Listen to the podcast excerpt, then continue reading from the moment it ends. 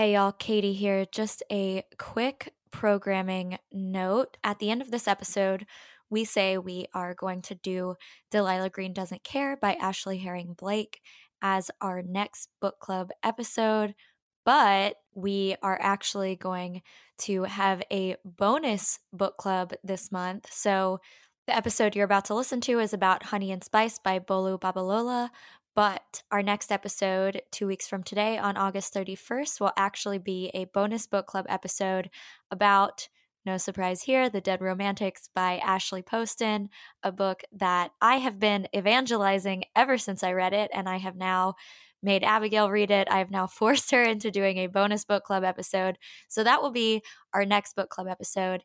And then the episode on September 14th will be about Delilah Green doesn't care. So go ahead and read both of those books. We're excited to talk about both of them. But for now, please enjoy this episode about honey and spice.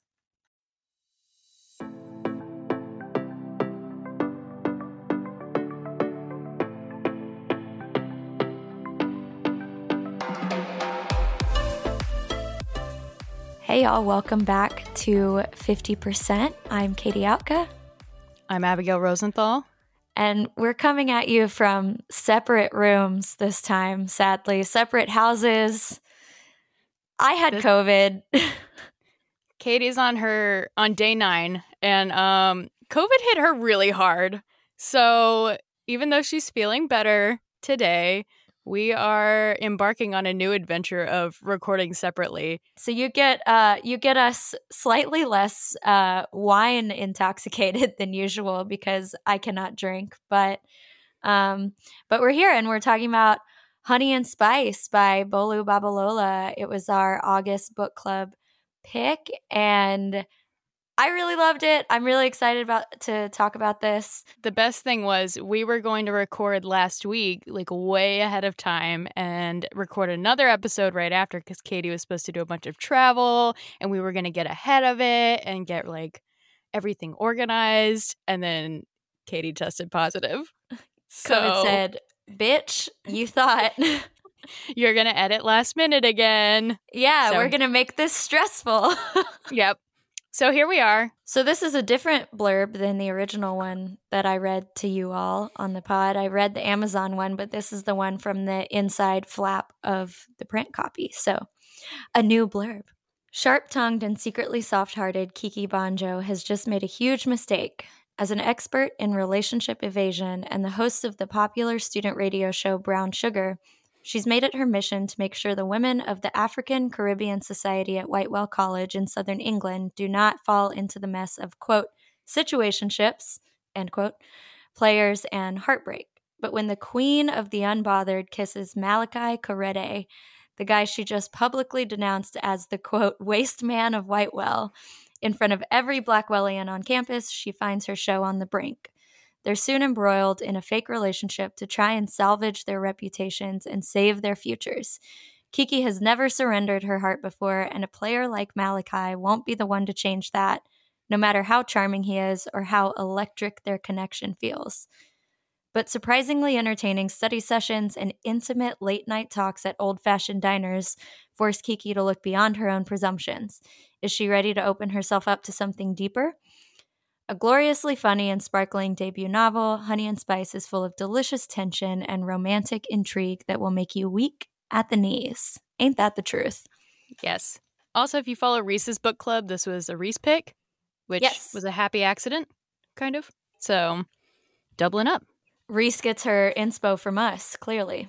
Yes, we are the true influencers of Reese Witherspoon. Absolutely. Um, so before we get into the book, I was like as we were like outlining this episode yesterday, I was Googling, you know, reviews and seeing what other people had said about the book.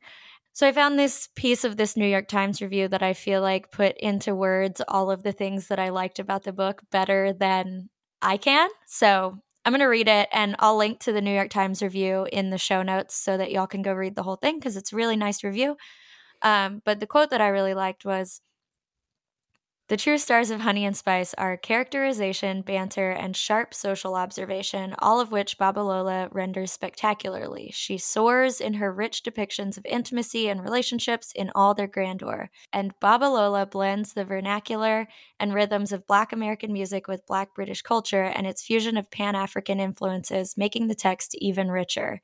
I feel like that's like a perfect little vignette of what reading this book was like. Yeah, I almost felt when I was reading it a lot of the time I wasn't super focused on the romance aspects. Like I was Mhm. really intrigued by like Kiki and her environment and Kiki and all her interactions with the other characters and it was really nice. I uh yeah, I feel like I got to live in her world a little bit and get to understand it a little bit more outside and inside the romance that was going on in the book.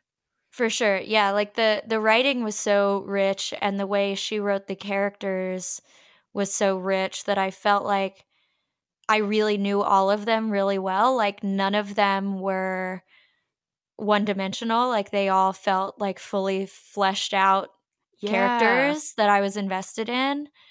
Even the ones I didn't really like, I was still like Yeah. really just the one character that I didn't like. Right. Um, that we're suppo- we're not supposed to like. It's kind of the point. He's Yeah, the exactly. villain. Yeah. Um, and we'll get to him, but um even him, like I felt like we got to know him really well. Like I feel like everyone just really jumped off the page, which was really nice. Yeah. Also, this book has incredible banter. So good. As oh, it's so good. Um, I mean, were not- British like British people are so good at banter. British people are so funny. So, of course it's got good banter. And they're great at insulting each other, which definitely comes out in this book, and it's so good. yeah, it's really really good. So let's get into it. Yeah. Yeah. So, literally, page one, I was like, this is hilarious. I'm in because the book starts with Kiki like in this like really shitty hookup situation with this Yes. really shitty guy. And it is so fucking funny. And that's that is the thing that I will say repeatedly throughout this episode is this book is so funny. It is really funny. And I had the same experience where I opened it up and I feel like it usually takes a couple pages for something to really jump out at me, but same thing. I was like, this is a really shitty college hookup. This is so funny. She's totally right. This is awful. This is a pretty universal experience.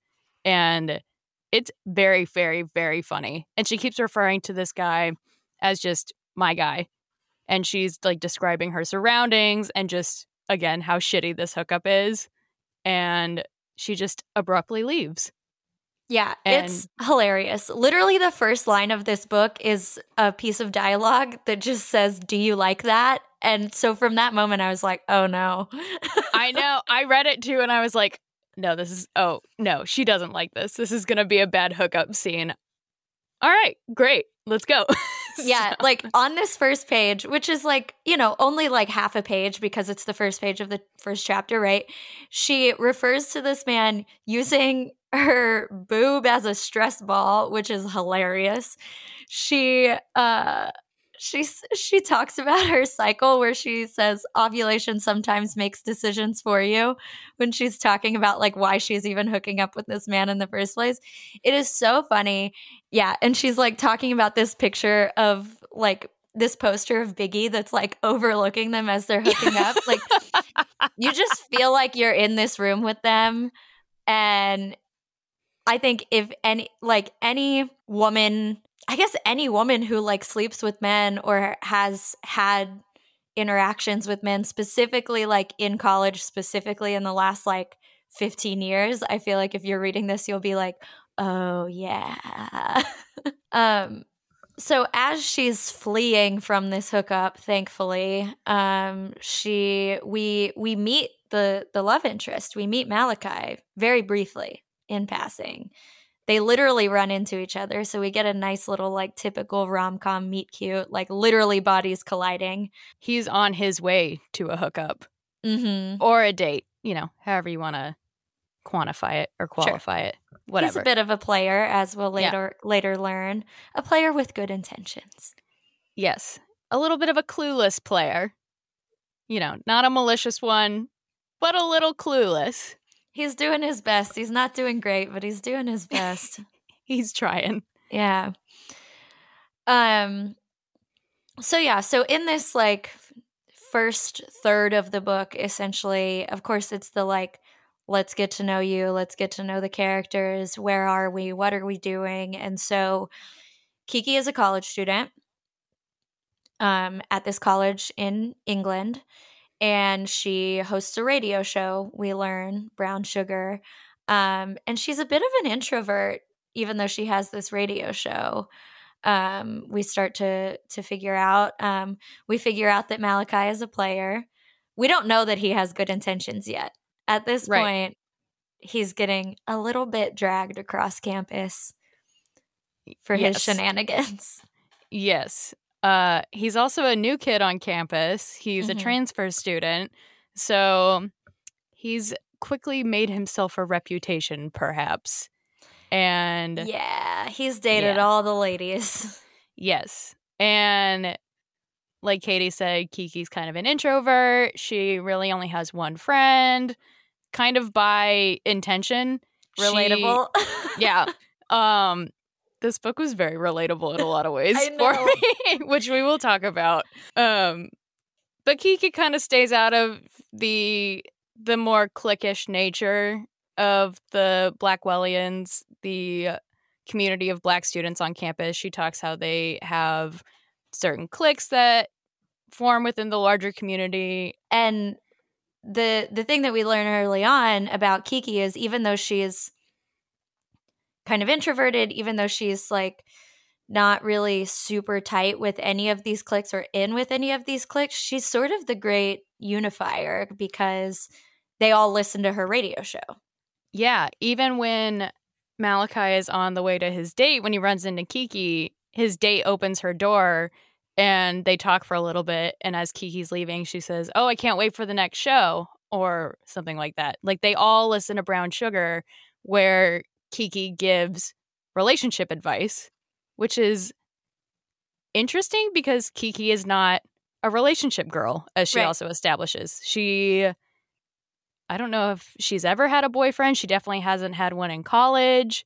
And she is very committed to kind of protecting all of the women, all of the black women in Whitewell from, as the blurb says, like falling into situationships, of being like protecting them from being mistreated by the men in their lives, um, from not communicating what they want. You know, all your typical college relationship woes as you're learning how to voice what you want in a relationship. Yeah, yeah. And so Kiki goes on the air and talks about these different um, relationship topics, gives advice. People write into the show and ask her questions.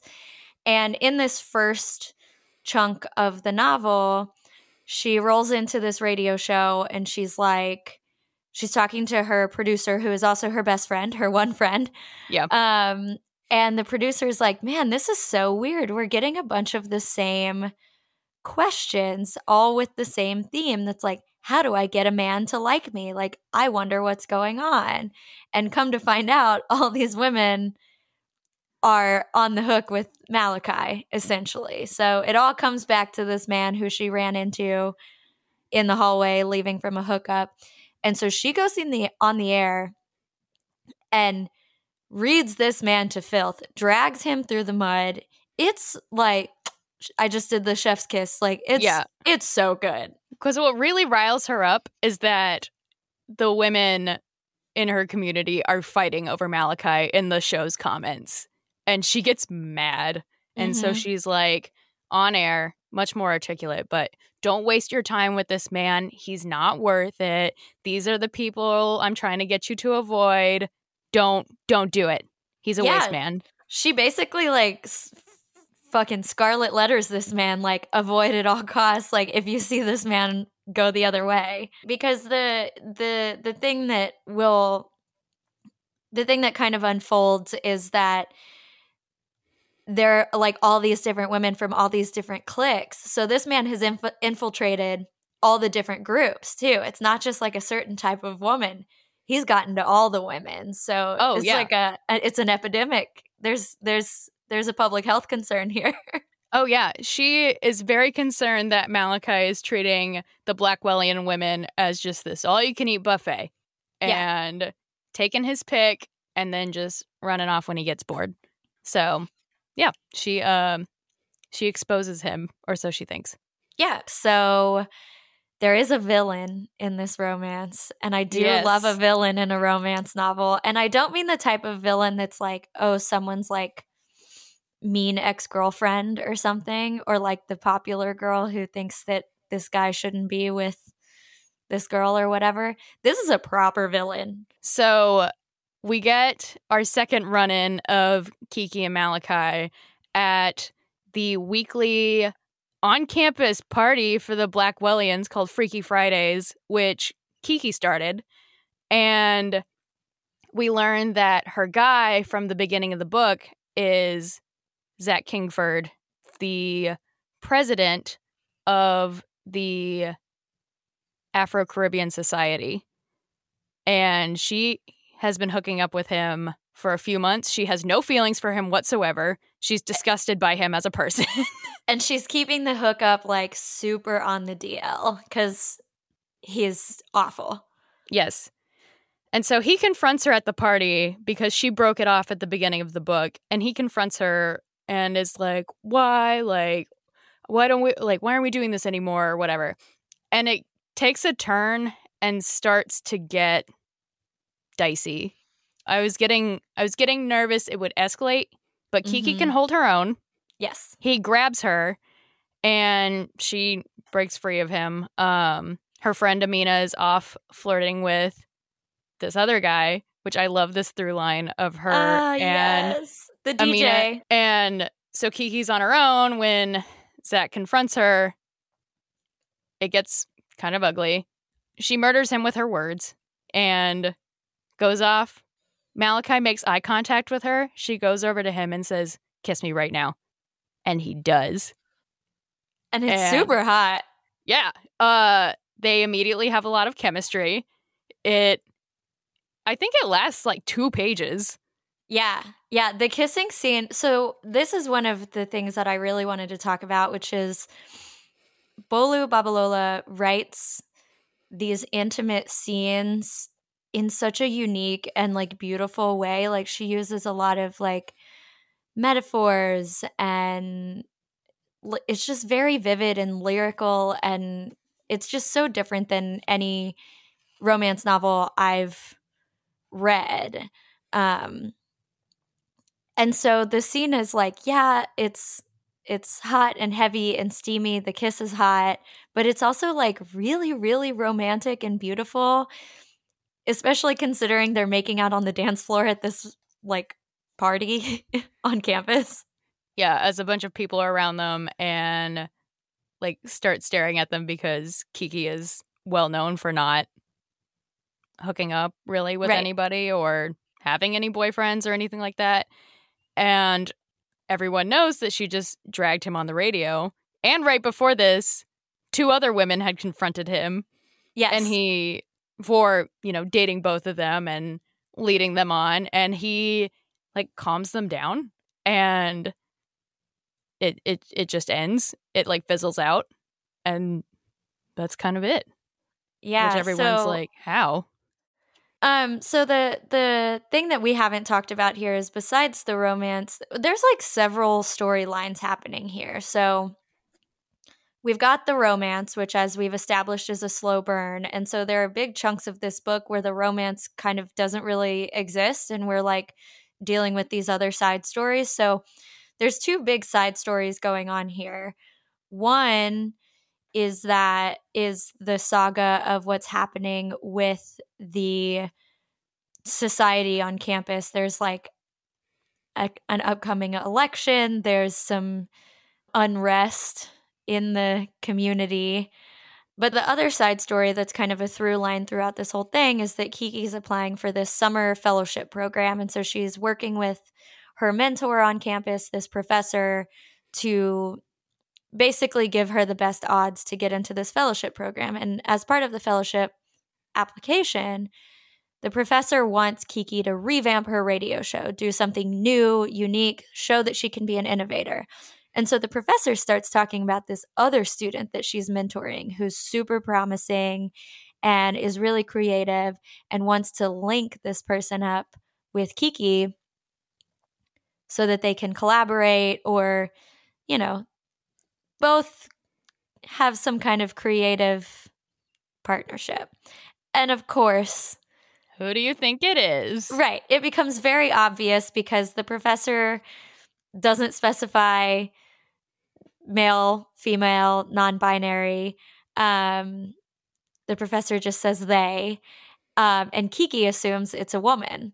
So she keeps referring to herself in her like internal dialogue as she, her like, you know, not competitor, but I think she kind of views her as a competitor, them as a competitor. But it's not a she after all. It is Malakai. So getting into, let's say, act two of this book, getting into this middle chunk of this book when the action starts to pick up, is when we figure out that Malakai is this other student um, because she watches a short film that he's made. And at the end, it's like a Malakai Korede film. And she's like, God damn it. Yeah. And she's mad because it's very good. And she doesn't want to think it's good because she doesn't want to work with him. Right. Yeah. But, she's like, I don't like this guy. How dare he make something good? right. Which we've all felt before. Yeah, that's relatable.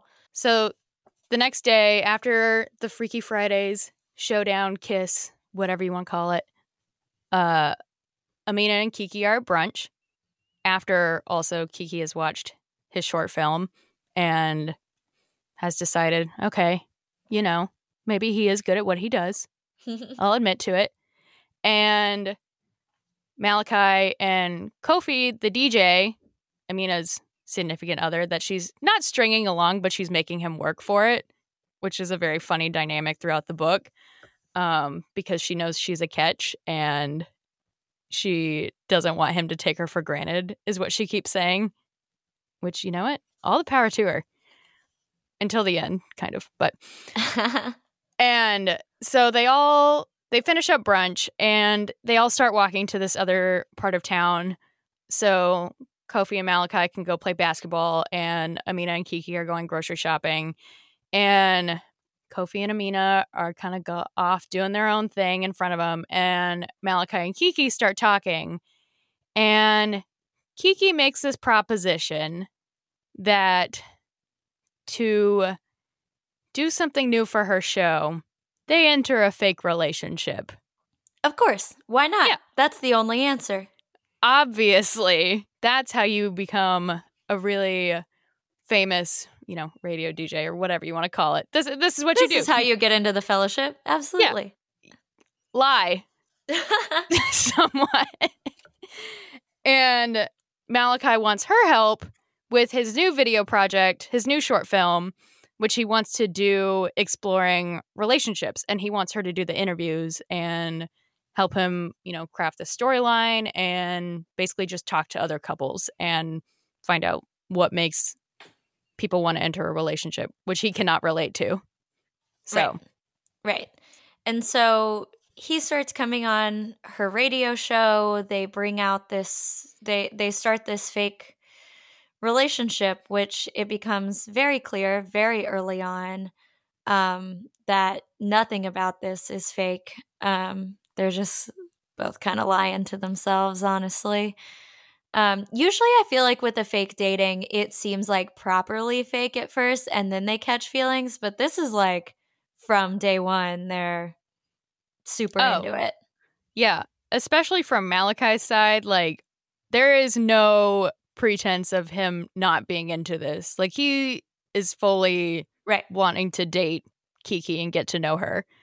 And so their first kind of date, quote unquote, is going to this diner mm-hmm. at midnight. Okay, when I was reading this book, I was like, they are always out so late. I'm exhausted. College students, man. So I love this first date because this is when we really start to get. I feel like this is when Bolu's writing like really starts to sing. Like it's so good throughout. But there there are some like really beautiful moments here that I really loved. Like when she's getting dressed for this date, she says she she doesn't say she thinks, I guess. I regretted wearing something that showed off my middle. What if the butterflies flew too close to the edge of my stomach so he could see the imprints of their wings pressed up against my skin? And that was like really the first point in the book that I was like, holy fucking shit. Um, and there's another in that same scene, there's a line my smile had had enough of being trapped and spilled out, wide and brazen and messy, dripping everywhere. It soaked through my clothes and into my skin. So, this is what I'm talking about with like her use of metaphor is so fucking good. This is so good. It's so good. It is all so visual and just really, really pretty. It's just Really beautiful pretty. writing. And this is also where they really start to decide that they want to be friends. Mm-hmm. Also, Kiki is, you know, very much trying to keep him at arm's length, even though, you know, we can all see this is not a fake relationship. They do want to date, but she's doing her best to not be attracted to him. But they both get a little bit vulnerable. Malakai tells her about how he knows the diner owner, which is when he was, you know, he had just moved to the school and he was walking around taking pictures late at night and was harassed by a police officer and almost arrested and the diner owner comes out and you know comforts him after and makes sure makes sure that he's okay and steps in. And then we also as they're leaving the diner Kiki tells him a little bit more about her, which she's very guarded, but she tells him a little bit about her background and that her mom was sick for a lot of her time in in high school and that she took care of her little sister a lot. You know, she lets her guard down for the first time, which is not a side of her we've seen outside of her with Amina a little bit. There's this really good piece of dialogue from Kiki that I'm going to read that I think characterizes her really well. After she tells Malakai about her mom, her mom her mom is better at this point, which is good. Um but after she tells him about that, he says, "I'm sorry for what your family went through. I'm really gra- glad your mom's okay." And she says, "Thanks. Me too. It's weird. After it happened, it's like I forgot how not to repress stuff. I spent so long doing it, it's kind of like I can't go back and I get scared that I can't go back. I mean, it's fine for now, but I want to know that I know how to not repress stuff. I want that option. It freaks me out if I think about it too hard. Like, what if I never know how to do it? What if I'm permanently emotionally fucked? Yeah, this is like if you want one thing that encapsulates this character, it's this moment for sure. Like this says so much about what we need to know about Kiki. Yeah. And I also found that a really relatable moment for anybody who's kind of had to go through something that's hard and sustained for a long time, where you have to kind of put all your emotions away to just, you know, get through it and buckle down and grit your teeth. Where you come out of it and you're like, oh, shoot, I don't remember how to let myself feel upset about what happened because I've spent so long making sure that I can get through another day doing it, you know? Right. Or taking care of other people. And I feel like that rings especially true for people who, like Kiki, went through something like that at such a young age. Because, you know, that.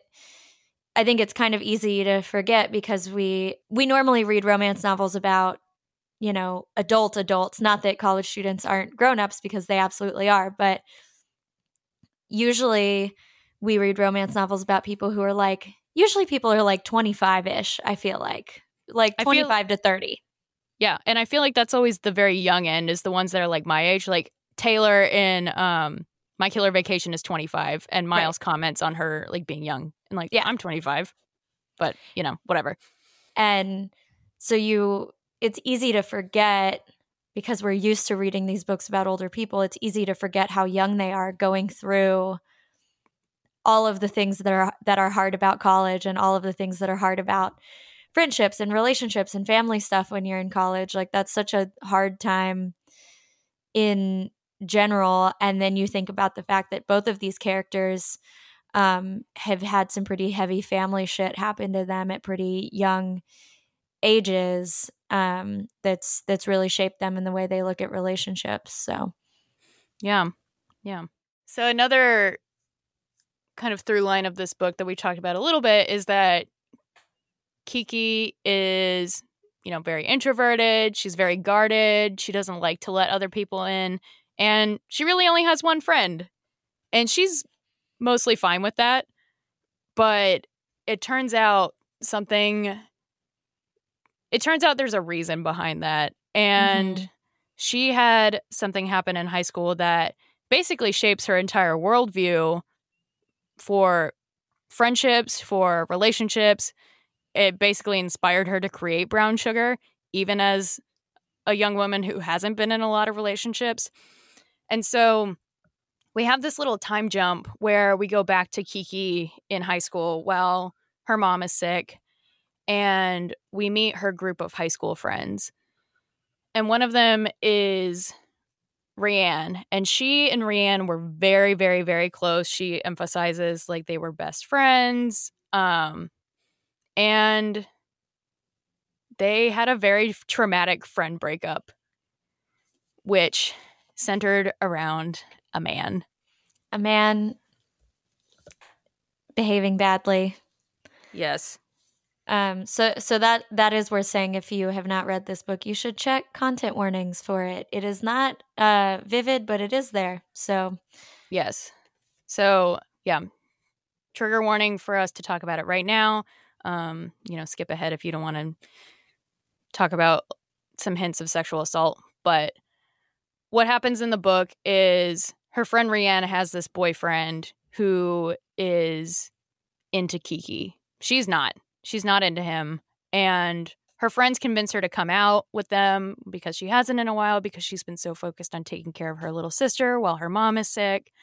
And they convince her to come out finally. And Rianne's boyfriend starts coming on to her, convinces her to come upstairs, and starts kissing her. She doesn't want to. He tries to convince her. He's very, very, very pushy. It does it doesn't move past that like Katey said, it's not very vivid, but it's it's awful and it's traumatic and it's traumatic for Kiki and she thinks she did something wrong. And she tries to tell Rianne, but Rianne's boyfriend gets to her first and spins it that Kiki came onto him and we know that's not true. And she believes the boyfriend and stops talking to Kiki. Yeah, so it's this really heartbreaking moment for so many reasons and you know, it's no wonder Kiki's pretty guarded after that. Like, if that was because we also find out around this part that Kiki's a virgin. Mm-hmm. Um, so we don't know if this situation with Rianne's boyfriend was her first ever like sexual experience in any way, or if she had, you know, had any type of of relationship before that. But but she doesn't have a lot of sexual experience. And so I imagine that makes this even harder to process for her. And yeah, it makes total sense that this becomes kind of the moment that um that impacts her for for years to follow. Yeah. You know, it it makes her want to protect other women from going through what she did. Mm-hmm. Which is really sad in one way where she also feels like she can't really talk about what happened. Nobody really knows, I don't think, except for her close friend Amina. And that's kind of it. She just she's not very honest about it. Or she I shouldn't say that. She just she keeps it close. Right. And she doesn't let a lot of people in. She doesn't trust herself to have close female friendships anymore because she didn't just lose Rianne, she lost her other two friends in high school. Um, one of which who sided with Rianne, the other of whom, you know, tried to reach out to Kiki, but Kiki kind of shut her out. And she goes to college kind of just ready to move on. And friend breakups are hard and it sucks. And this one, especially in this book, you know, they suck no matter what. But this is a traumatic one too. Right, right. Yeah, and and yeah, it it's really sad, but it's it's also really really nice to watch really in the second half of the book um as Kiki starts to open up to Malakai, you know, they become good friends pretty much instantly. And of course, there's this undertone of more um, for a lot of the book, but but really at their core, they're really good friends and they're collaborators and um, they're working on their projects together. And he starts coming on her radio show. Um, but then she also starts to kind of befriend the other women on campus, which is really, really cool.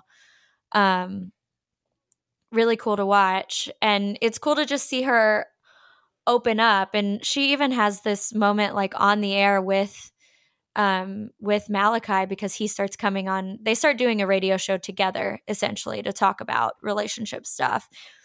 And they have this super honest conversation on the air where he basically is like um I could have been clearer about my feelings and like what I've been up to like he they have this really nice moment um where they're like talking about a conflict that they had and he's like fessing up to being like yeah maybe I messed up and she's like yeah, maybe I messed up too. And it's this really nice moment. And like I said, so often in these books, there are barriers to communication, and that's the main point of conflict. Um, but that's totally not the case with these two. They're they're not talking about having feelings for each other romantically necessarily, but they're talking about everything else, including like way heavier shit than their romantic feelings for each other. Yeah, that's kind of funny. I didn't really think of that when I was reading it, you know, because I obviously noticed that Kiki's not being super honest with even herself about her feelings for Malakai. Right. So it's not necessarily a fault that she's not telling him because she won't even admit to herself.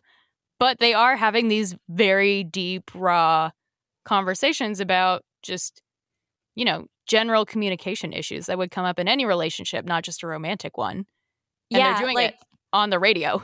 And he says the most emotionally mature thing that I've ever heard a man say in my life. which, like, I'm sorry, but a, a 20 year old college man would never say this. Bolu Babalola, I love you. This would never happen. Suspend your reality here. Yeah, yeah. He says, It was easier for me to believe you were being unreasonable than actually face up to the emotional shit. Like, yeah. I love a self aware man, but none of them are that self aware. I'm sorry. No. we can we can wish and hope, yeah. but very very rarely, and especially not in college. Yeah. So nothing yeah. like a man written by a woman. oh yes, yes. So moving now, kind of toward the last third of the book, we've gotten these little these little moments of romance between the two of them, where they're spending a lot of time together, even outside of their projects. Like mm-hmm. they're they're proper friends. They're going to the diner they're hanging out at Freaky Fridays every week. They're going to each other's apartments to study, to have dinner together.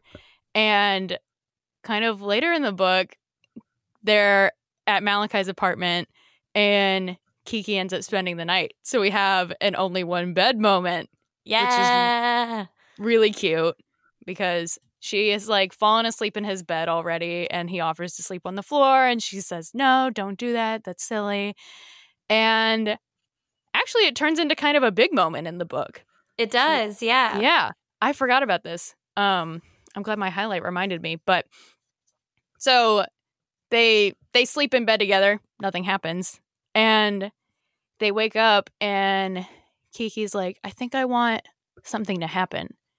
And so she starts kind of like snuggling up next to him and they start kind of flirting and he stops her.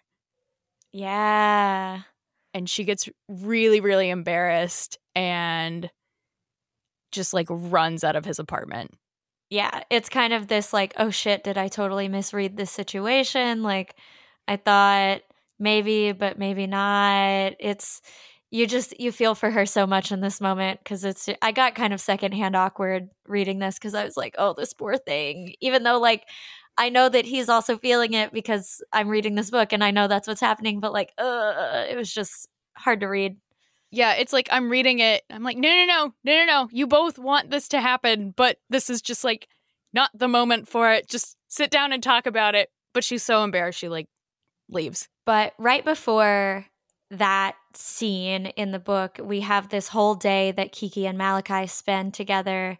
That's one of my favorite moments of the whole book, but also like a lot happens this day. So um, it kind of makes sense that maybe Kiki is feeling really close to Malakai, feeling really vulnerable, and maybe why this almost steamy moment happened and why she's so embarrassed about it. So the day before, Malakai shows up at Kiki's apartment dressed in cosplay for these like fantasy romance novels that Kiki loves.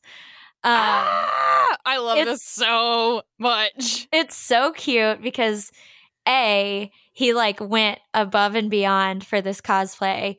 B, he started reading these books just because she liked them. She didn't ask him to, and he's like fully into them. But she has told him that she doesn't have anyone who will do cosplay with her to go to this like convention essentially. Um but he shows up. It's this moment where he's like in this like scantily clad cosplay outfit like in this like on this cold ass day. Um and of course he looks super hot right? That's part of it. Yeah. Um so they go to this convention together um and they have this like really nice day. It's super fun. Kiki's like on top of the world, having the best time. And they run into Rianne, Kiki's high school friend. Yeah, Malakai and Kiki decide that they're going to do some interviews for his short film while they're at the at the convention.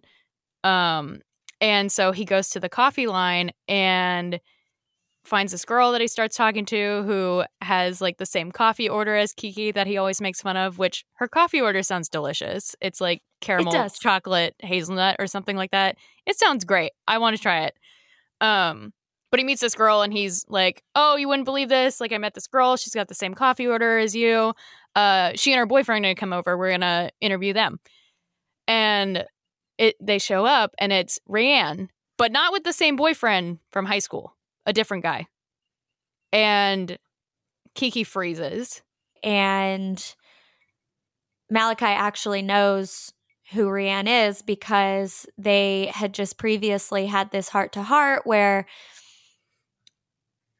Kiki overheard this conversation between Malakai and his dad. So we get this backstory of this really tense relationship that Malakai and his dad have. And in turn, Kiki kind of tells Malakai what happened to her as well. They have this like mutual exchanging of trauma. So Malakai has just heard this entire story and they run into Rianne and they see her and Kiki's like, okay, I think I have to go up and talk to her. And so it's this really intense moment. It all ends up being okay. Um, everything gets ironed out. Rianne basically says, I fucked up. Like, I shouldn't have believed him. I should have believed you. Rianne's happy with this new guy. It's this nice moment. But all of these things happen right before Malakai and Kiki have this like almost makeout. So, A, it does seem like all of that was leading up to this very intimate moment between them because they've been very emotionally intimate with each other. Mm-hmm. Um, but it also totally makes sense why Kiki is so embarrassed and runs off. So we get to one of my other favorite things that comes up in a rom com, which is a friend trip. Yeah. And so when they when they decide to embark on their on their fake relationship, this is one of Malakai's conditions is that he's going to go with her on this trip that happens every year with one of his friends um who is the son of like a football star so he has a lot of money and just like uses it to be a good friend, basically, and have yeah. all his friends over at his big giant house. house. Yeah. Yeah. Yeah. And so that's one of the conditions. Kiki has been invited before, or Amina was invited and asked her to come, and she said no because she's Kiki and is very introverted. And so she's nervous, she's uncomfortable. She and Malakai are in this really weird spot where they haven't been talking after they almost made out. And she shows up with Amina and kind of in a full circle moment, the two women that Malakai dated in the very beginning that almost fought over him, who they end up becoming really good friends with Kiki and Amina, which is really nice. Yeah, it's like a John Tucker must die moment, except uh, wholesome. Yeah. Yeah. Everyone's friends. yeah. Everyone's friends. and so they, uh, the four girls show up to this party. Malakai's there too. And Kofi's talking to Amina and Kiki, and he's like, I don't know what's with Malakai. He's been in such a fucking mood. And Kiki's been really quiet too. She skipped Freaky Fridays, which she never does. And they're just not having a good time. Yeah, he says, he literally says, You don't want to lose me in the custody battle, which is so funny. yes. Oh my gosh. Kofi says that to Kiki, which is so funny because that's a joke that I make with one of my friends who I uh who I received in the custody battle of one of my relationships. I mean, it's a serious decision. So while they're on this friend trip, which is, you know, as it is in a college house party, everyone's just drinking, having a good time. They're playing all these drinking games. Uh, there's like a competition where Malakai wins the master bedroom for the night, and it's hey. got like a yeah. Oh, we know where this is going, but it has like a hot tub, and it's like fancy and nice, and he he wins the drinking games, uh, with the help of Kiki, and you know they're all they're all feeling loose, they're all drinking, they're all having a good time, and Kiki and Malakai start dancing together, and Malakai apologizes and Kiki says, What for? Oh, and, this moment. Yeah, I'm just going to read it. Yeah. So, okay. I'm going to start from the beginning. Uh-huh. So they're dancing, and this is Malakai. I'm sorry, Scotch. Malakai's breath was hypnotically warm against my ear, his grip still tight on me. The song had changed, but the tempo remained the same, giving us an excuse to stay like this. I swallowed. What for? Making you feel like I don't want you. He stopped moving, spinning me around so I was facing him, his hands still resting on my hips. Kiki, I want you. Been wanting you. And I wanted you so bad the other night.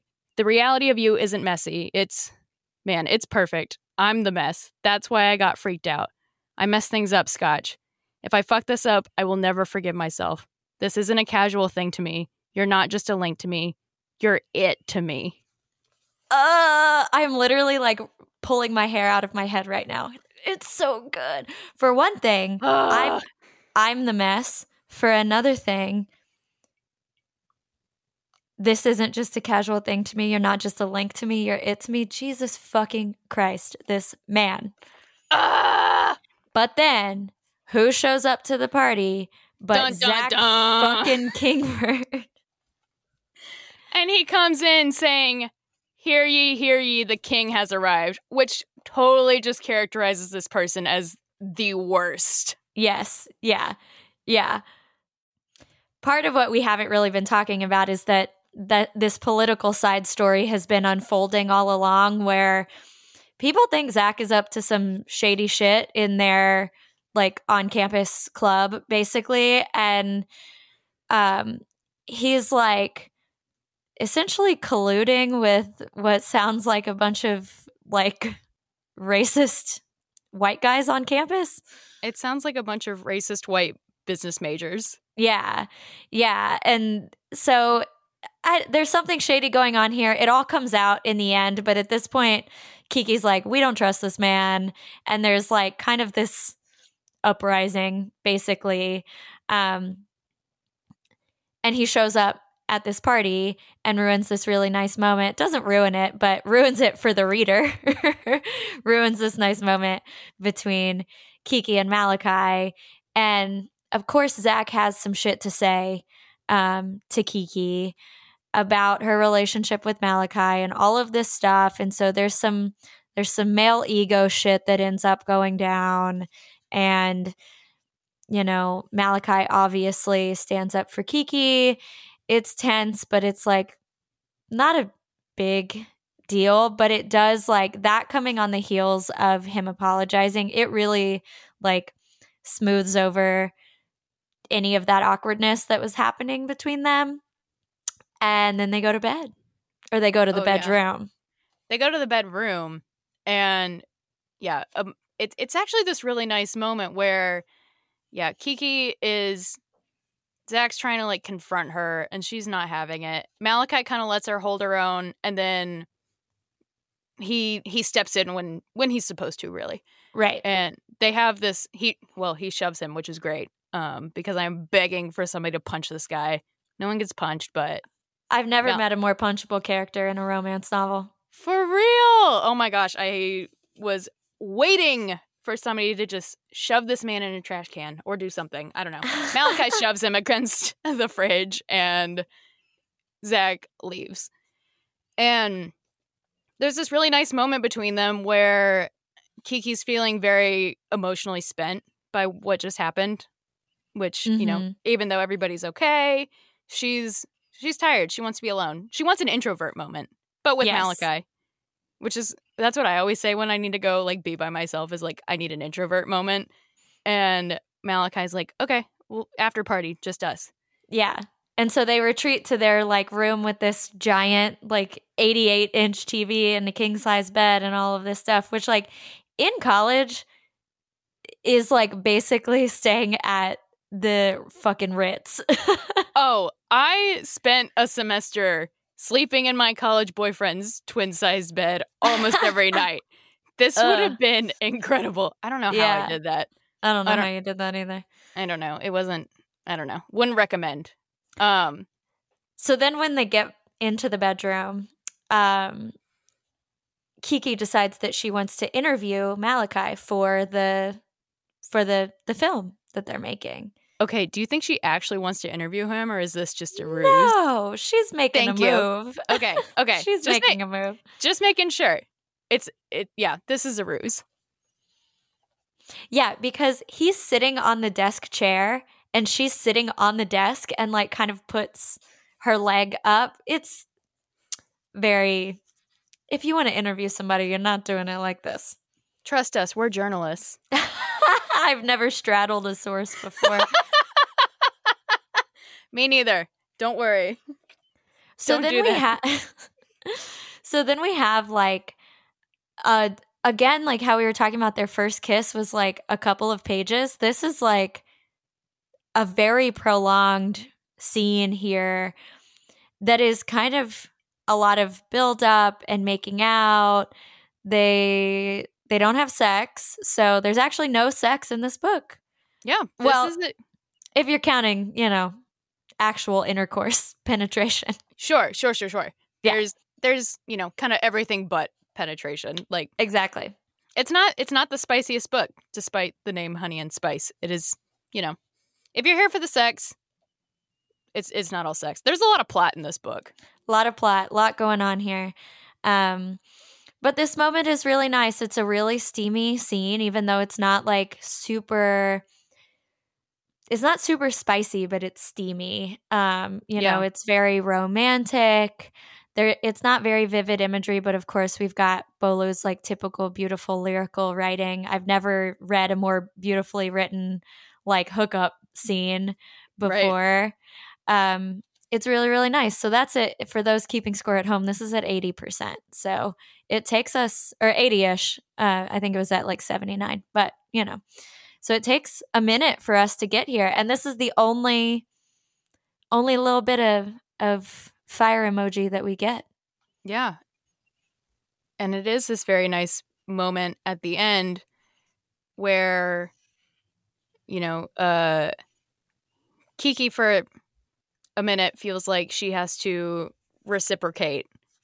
And because, you know, they've just made out, uh Malakai takes care of her. yeah You know, kiki gets off yeah. and she feels Yep. like she's like okay your turn And Malakai tells her, "Do you want to?" And she's kind of like, "Well, like I I want I want to be good for you." And he's like, "It was. Don't worry about it. It's fine. Only do what you want to do."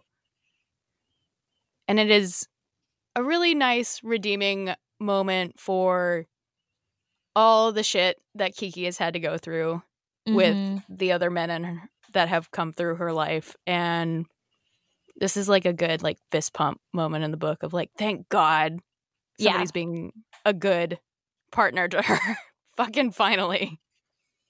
So one of my favorite pieces of writing in this entire book is in uh is at the very end of this um chapter. And I'll I'll read a little bit of it cuz it's just god, it's so good. Actually, I'll I'll read the whole thing. It's the last paragraph of chapter 22 uh, when they they have this nice moment and you know they're in this like post coital bliss more or less and this is kiki's inner monologue basically it felt as good as all my best feelings melded into one ice lemonade on a hot day the first time i listened to the album lemonade hot lagos rain on my skin while riding a bike around my granddad's compound when i was 12 Finding a five pound note in the pocket of a jacket, sun between my shoulder blades, a bookmarked pair of shoes on sale, someone canceling plans I was dreading, the taste of ripe plantain fried golden, the way Frank Ocean repeats pleasure on pink matter, but somehow more, somehow wider, somehow deeper. Something that was part of me now, fusing into my skin and into my soul.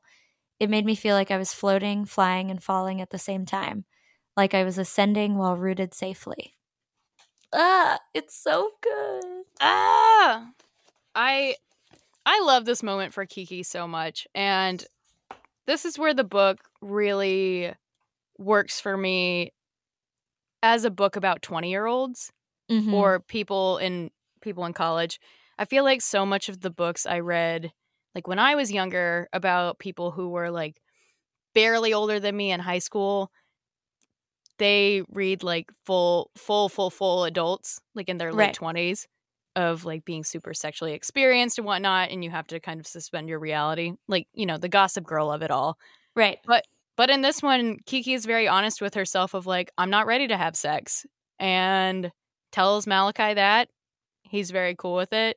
This um this experience she has with him is the first time she's orgasmed with a guy as she says and yeah you just don't see that as often in romances that are set in like late high school college, because so much of it seems like you know like i said the gossip girl of it all. You got to have the the spicy sex scenes for these yeah. for these young people.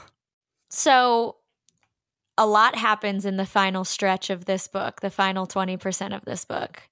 Yes. Most of it not great. No. Um, shit gets kind of bad for Kiki here at the end.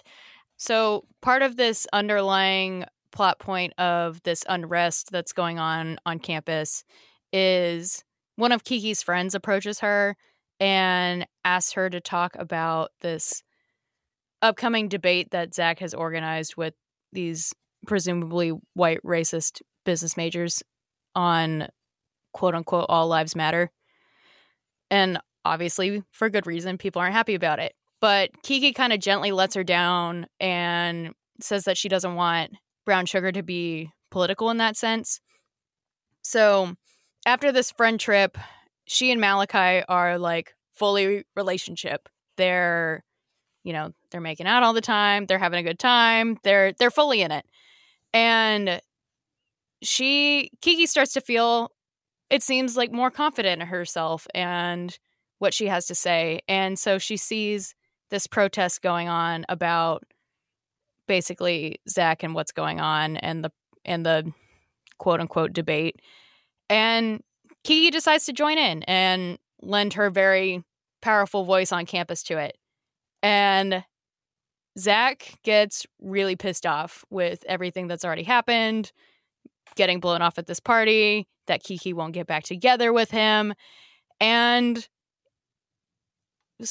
further cements himself as the shittiest person in the entire world and releases a photo that he snuck of Kiki in his room where she's undressing to prove that they had a a fling.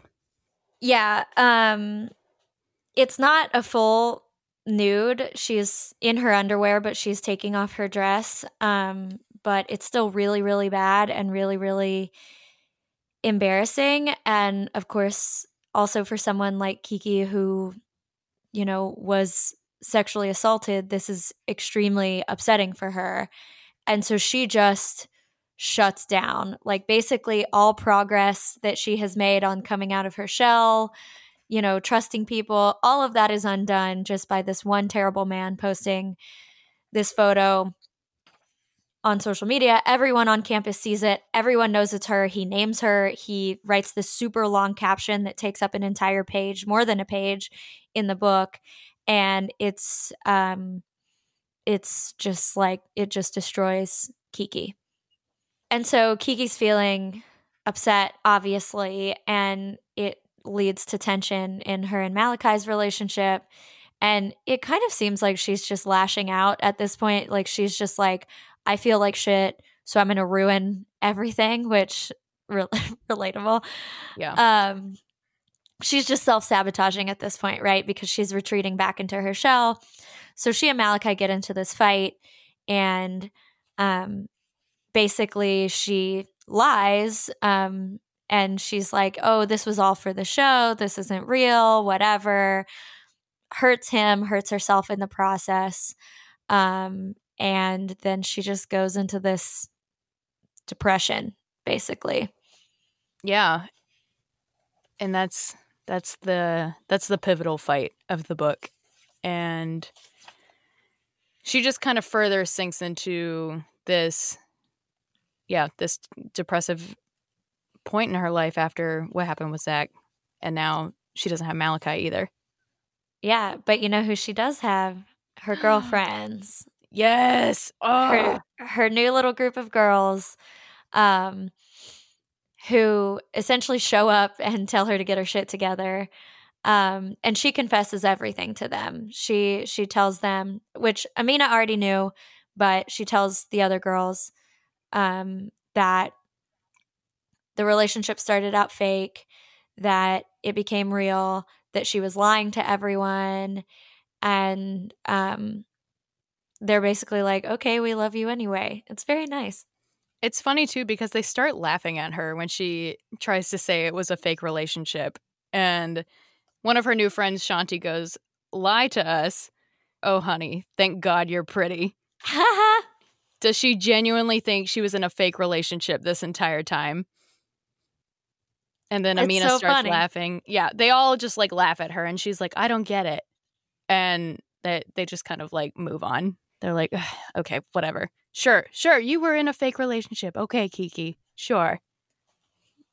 Yeah, so they basically, so the winter ball is coming up. And so they are basically like, get your shit together. We're still going to the ball. This is still happening. You're not going to let these men get you down, basically. So let's talk about the grand gesture. Let's bring it ah, home, shall we? Because yeah. this is, this was a very good grand gesture. Yes. Oh, yes. This was so. Great all of the Blackwellians are at the winter ball, the Afro winter ball. And Kiki does a live broadcast of Brown Sugar from the ball where she basically fesses up. She's like, I lied to y'all. I'm sorry. I betrayed your trust. And then Amina, her BFF producer, also uh, opens it up for questions, says people are going to call into the show. And there's a phone call. And guess who it is? It's Malakai professing his love. And then, so they have this running inside joke where like their song is Thong Song, which is so fucking funny.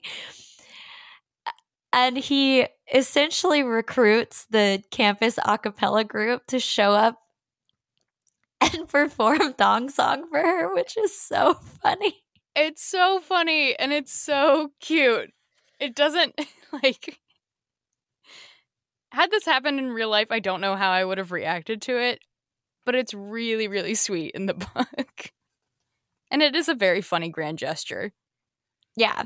And right before this, he shows like a clip, like clips from the film they were working on together. It's this like very well produced grand gesture. Like this this man must have read some romance novels because uh, he thought this out. Oh yeah, there's like cues. This is well choreographed. Yeah. Of course, then they have this moment where they confess their love for each other. It's really beautiful. Kiki gets the fellowship. Uh, Zach Kingsford has his fall from grace. Um, power is restored to those who deserve it. Kiki becomes the new president of the Afro Caribbean Society, which is great. Yep. Yep. Yeah. And yeah, everyone lives happily ever after. Except only for oh, now. Because now. as we were researching this episode,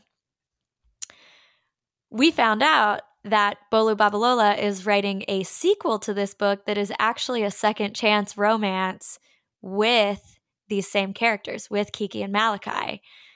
Years later, Amina's getting married, and obviously everyone's coming out to celebrate. And so we find out just by nature of knowing that this book is happening that at some point Malakai and Kiki have broken up, which is not surprising. College relationships are you're young. They don't Yeah. always last. It's not Right. surprising that they've broken up. So I the question I have for you is now that you know, we read this book not knowing that they were going to break up at the end. We think it's a happily ever after, as all romance novels are. Does now knowing that they've broken up for the past 24 hours or whatever that we've known this change anything about this book for you? Change the way you read it? Change the way you thought about the relationship? Or no? It makes me like it even more. Yeah, Like I, me too. I think I think it's really realistic that they would have broken up and that, you know, something would have happened and they would have just drifted apart because, you know, that's what happens with college relationships. Um except for Amina and Kofi who are the ones getting married in the sequel, which is really exciting because that means we get a wedding, which I love. so, and a second chance, it's all of my shit. So, no, genuinely it makes me like how we get to see this relationship play out even more because you know just because we know it's going to end that doesn't mean it's not real for Kiki and Malakai and that it is this very important time of their life where they're figuring this out and like I'm excited to see why they broke up in the sequel if Yeah. it was something you know kind of silly or if it was something really really heartbreaking i think it could go either way you know um but no i think it's i think it's realistic that they broke up and i appreciate that bolu babalola is treating it as such like a real relationship that ebbs and flows Yeah, and I'm, you know, I'm you know, Bolu is 31 years old. I'm almost 31 years old. And so I'm really interested to read her writing of these characters as 20-year-olds and then reading her writing of these characters as you know, 30 somethings, however old they are in this in this new book. I'm really interested to see what changes, what stays the same. There's an interview with Bolu in Entertainment Weekly um, where she talks about this that I'll put in the show notes also so y'all can read about it because it's really interesting. I've literally never read a romance series that revisits the same romance in the second book, like in this way. i haven't either because if you usually revisit the characters it's because they're still together and they're now side characters in Right. but this is literally the same main characters same you know pairing and even the same like side pairing like Right. amina and kofi are getting married um i would expect that the sequel will probably be spicier than this one so that'll be yeah, that's what I was read. thinking. So, what other overall impressions about this book do you want to share? So I already talked about that this is probably the quote unquote youngest romance I've ever read. Um, one thing we didn't really talk about is that there's an investigative journalism side to this book, which There is is. it's very funny. You don't find out it's happening until the end. Um, but there's this character who seems just like a mean girl, and then it turns out she's been working behind the scenes to bring down Zach the entire time. And I love that. I thought it was so funny and just I thought the drama in this book was really fun. Like yeah. It's really just kind of silly, like petty interpersonal drama. It's not always super serious. It's really fun to see the way the different cliques react or interact with each other on campus. Um, and yeah, it, I found it very, very much like being in college, being in high school in in a fun way. Um, Yeah, and so for sure. I loved the reveal that the the quote unquote mean girl on campus is actually working behind the scenes, like in some sort of political drama to bring down the president. So that was a very fun reveal to me. I loved that. Yeah, yeah, that was that was really fun. I really liked that. I think another thing that I really loved about this book that's like a through line that we haven't really talked about that much is, you know, just the way these two characters communicate to and with each other through their art and how their relationship evolves through their art.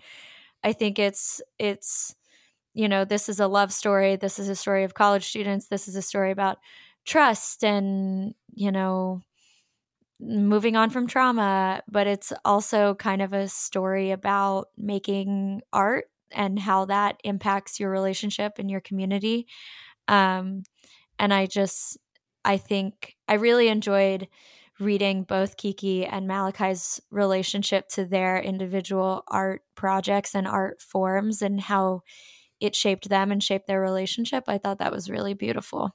Mm, yeah, that adds a really nice aspect to their relationship. And like you said, it makes sense why they work so well and why the professor was right. So, Um, one other thing I want to talk about is after we finished reading this book, I immediately read Bolu's first book, which is not a novel, it's a collection of short stories. It's called Love in Color. I loved Honey and Spice so much, and I wanted to read more of Bolu's work. And this was before we knew the sequel was coming out. And Love in Color is really fantastic. I just wanted to mention it for a recommendation because Bolu takes these old folk tales, um, different myths from different cultures, some of them different African cultures, uh, some Greek and Roman mythology, which is extremely my shit, um, and retells them with a modern, like feminist twist. And I, Abigail, I texted you. It's like if Neil Gaiman wrote contemporary romance. It's really, really nice. And it was a super quick read because they're all short stories. So you just zoom through them. so favorite quotes, just real quick. One that I found very funny at the beginning when they're at Freaky Fridays after they've made out for the first time is uh she and Malakai are kind of joking around and uh he's kind of calling her out for what she said on the radio show and he's like you're making me out to be like a guy who's got like two families on the coast like one in Houston and one in England like you know taking me to international business trips in Houston and she goes what kind of business is taking you to Houston do you sell bibles it's always funny to read anything Texas related from like an international audience. And yeah, I lived in Houston. That's know. so funny. At the very beginning, that opening scene when she's like breaking up with Zach and he mentions like she left an earring or something there.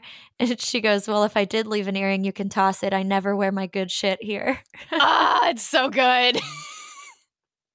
she says the best shit about Zach to and about him. Of so funny. like I'm just taking notes of if I ever need to completely obliterate a man. I have one here. It's in my Kindle highlights, so I can't remember if she said it or it may have been Amina, but it's this quote that says, and I don't think Zach counts. I feel like Zach was just kind of like a sentient dildo, a barely sentient dildo. I think Amina does say that now that you say that. That's so fucking funny.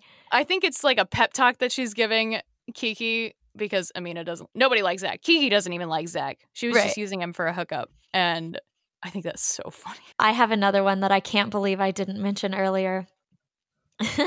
Kiki says, This is her internal monologue. She's not speaking this to anybody.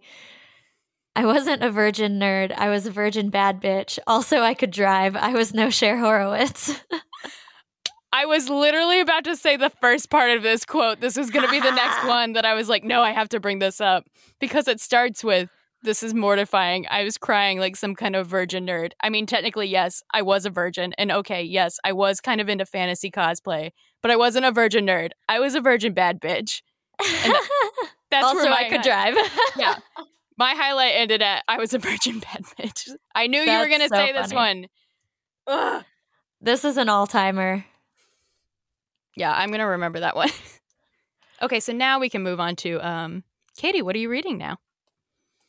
What am I reading now? Well, you will not be surprised to know that yesterday, when I wrote this outline, I was going to talk about how I am reading Thank You for Listening by Julia Whelan, but it was so good, I fucking finished it. Oh my God. Oh my God. This book is so good. I loved it so much. I know I've talked about it on the pod several times, but I finally read it. I, it was one of those that I was saving um, because I was like afraid. I didn't I I liked looking forward to it so much that I wanted to hold on to looking forward to it instead of just actually reading it. And so I finally just did it. And I started it last night and I finished it. When was I texting you about it? Like this afternoon. Um Yeah. so I sped through it. I read way too late last night. I got up this morning and read. I read at lunch, like nonstop. This book is so great. So, Julia Whelan, as we've said on the pod before, is an audiobook narrator who narrates many lovely books, a lot of them rom coms, a lot of them Emily Henry books. Um, and so we love her. I love her. I'm an audiobook girly. And thank you for listening is about an audiobook narrator, this woman who is a former actress who was um, essentially disfigured in a freak accident and she's missing an eye. She has this scar across her face and she has um, some issues, some trauma from that happening to her and from her feeling self conscious about her looks. She gave up her acting career to go into audiobooks because she was self conscious of her appearance. She has this one night fling in Vegas with this very hot Irishman. And then she gets this audiobook deal where she's reading, she's she's reading a romance novel and she doesn't narrate romance but she it's this author she really loves um, who died who gave her this like an offer she can't refuse basically but she has to team up with this notorious um, male audiobook narrator who no one knows his real identity but he has like the sexiest voice of all the male narr- narrators so they strike up this friendship over email, over text. It's a very you've got mail situation because this audiobook narrator is quite obviously the hot Irishman. Um, and so there's this moment at the end where they meet up and they have this romance. Uh, it's you've got mail, except you actually get the romance at the end after they find out who each other are. Oh, it's so lovely. It's so nice. Yeah. So okay, so you finished this one. What are you reading now? So I started Hang the Moon, which is the second book in Alexandria Bellefleur's Written in the Stars series. So I started that one today, which I am loving. It's um the uh the brother of one of the leads in the first book is getting his love story, who is uh his love interest is his sister's best friend. So fun little trope. Yeah. That'll be fun. Okay. Yeah. It's sweet so far. All right. What about you? What are Yeah. you reading? So I also just finished a book. It is not a romance, but um I very shockingly got off the library waitlist very quickly for I'm Glad My Mom Died by Jennette McCurdy.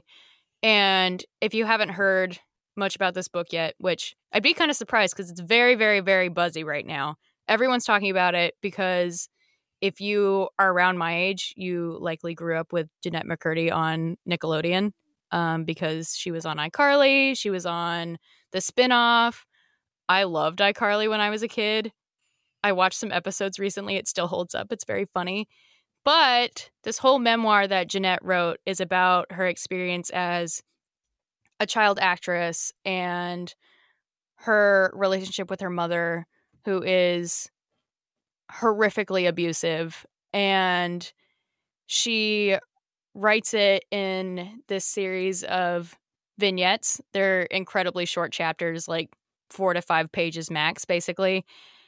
and it it covers her life basically from age 6 up until the present and massive trigger warning um it is deeply deeply sad there's not a lot a lot of light moments but i think it's really important to read and i'm i'm still thinking about it sorry this isn't a very like happy recommendation but i think it's i think it's important to read Jennette's story and I really admire her for putting it to paper and her experience and yeah um if you if you don't want to read the whole book you know you can read some interviews with her and and get the good gist of it because it is a really sad book but like I said I think it's important but today instead I started the Dead Romantics because Katey insisted yes. I bump it so Katey I has finally bullied Abigail into reading this book. So I read three chapters at the dog park today, and I already know I'm going to be up way too late tonight reading more of it because I'm mad I had to put it down to do this podcast. right? I now. fucking told you. I told you. I know you're right about all of them that you say I'm going to love, but that's the problem. I'm very excited to do get through the the Dead Romantics. I feel like I don't need to summarize it because Katey has done it like five times already. but it's about a hot ghost. And it's about a hot ghost. I remember we were we were in your office after we had recorded an episode and you were reading the back of it and you were like, I'm so excited. And then it became one of your favorite books. So far it's my number two book of the year behind tomorrow and tomorrow and tomorrow. So Ooh, yeah. High praise. Yeah. Okay, some quick housekeeping things before we sign off today. Yeah, next book club book, September book club is I wish I could do a drum roll, but I will not subject y'all to that. It is. I'm holding the book in my hand right now. It is Delilah Green Doesn't Care by Ashley Herring Blake, our first queer romance, which I'm very excited about. I'm very excited about this one. I see this one on BookTok a lot. It's got a tattooed woman on the cover. So you know, very much me and Katey's shit. Yeah, this woman is hot. I'm attracted to her just looking at her. I think she's wearing docs. Oh, our people. Yeah. Uh, Katey, would you like to do the honors of reading the blurb? I would. This is a long one. Oh boy. Okay, do your do your vocal warm ups. the text is really small, so I have to hold it really close to my face because it's Katey's kind of an old. Here. Katie is actually eighty years old. I am. Delilah Green swore she would never go back to Bright Falls. Nothing is there for her but memories of a lonely childhood in which she was little more than a burden to her cold and distant stepfamily. Her life is in New York with her photography career finally gaining steam and her bed never empty. Ooh. Sure, there's a different woman in it every night, but that's just fine with her. When Delilah's estranged stepsister Astrid pressures her into photographing her wedding with a guilt trip and a five figure check, whoa. What? Damn, okay. Delilah finds herself back in the god-forsaken town that she used to call home.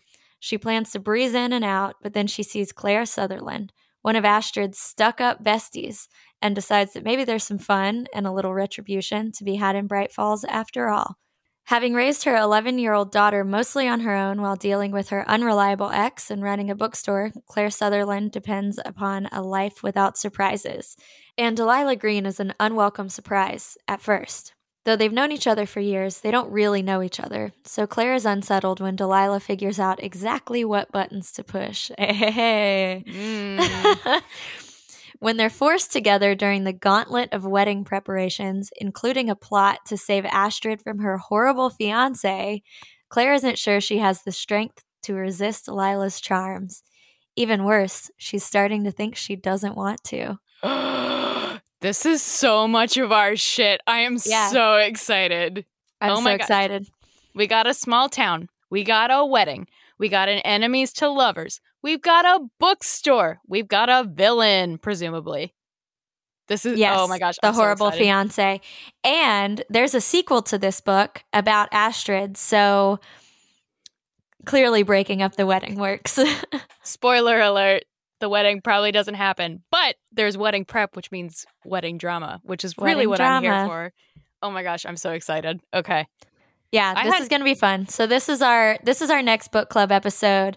Although I'm going to try to strong arm Abigail into doing a bonus book club about the Dead Romantics after she finishes it. Spoiler, I think she's gonna succeed. So Haha. expect that one too. I hope we've recommended it, or I hope Katey's recommended it enough that you guys have been able to pick it up. If not, you know, honestly, we're probably gonna do it. So yeah, A bonus- it's happening no matter what. Read the book. Um, and in the meantime, you know where to find us at 50% Pod on all social medias. Uh, if you want to buy Delilah Green, or if you want to buy The Dead Romantics, or Honey and Spice, or literally pretty much every single book we have mentioned on this podcast, we do have a bookshop profile. Um, if you shop from bookshop.org, it not only supports us, but it supports independent bookstores, which is really nice. And they have the same prices as Amazon. They try to be competitive so that you do not have to buy books from Amazon. You can buy them from Bookshop. You do have to wait a little longer for them to get there. But hey, isn't that worth uh, supporting your local bookstore and supporting your favorite little romance podcasters? plus you have a month to read and get Delilah Green. So the extra wait is worth it. Yeah, Bookshop delivers in four to 11 business days because I just placed an order yesterday. So Did you do it through the podcast link? I did. I did. Wow, support yourself. I know. It's like getting a discount. Yeah. yeah, it kind of is. Yeah. Yeah. Um, but thanks, guys. We'll catch you next time. Thank you for listening as always, and we'll see you next time.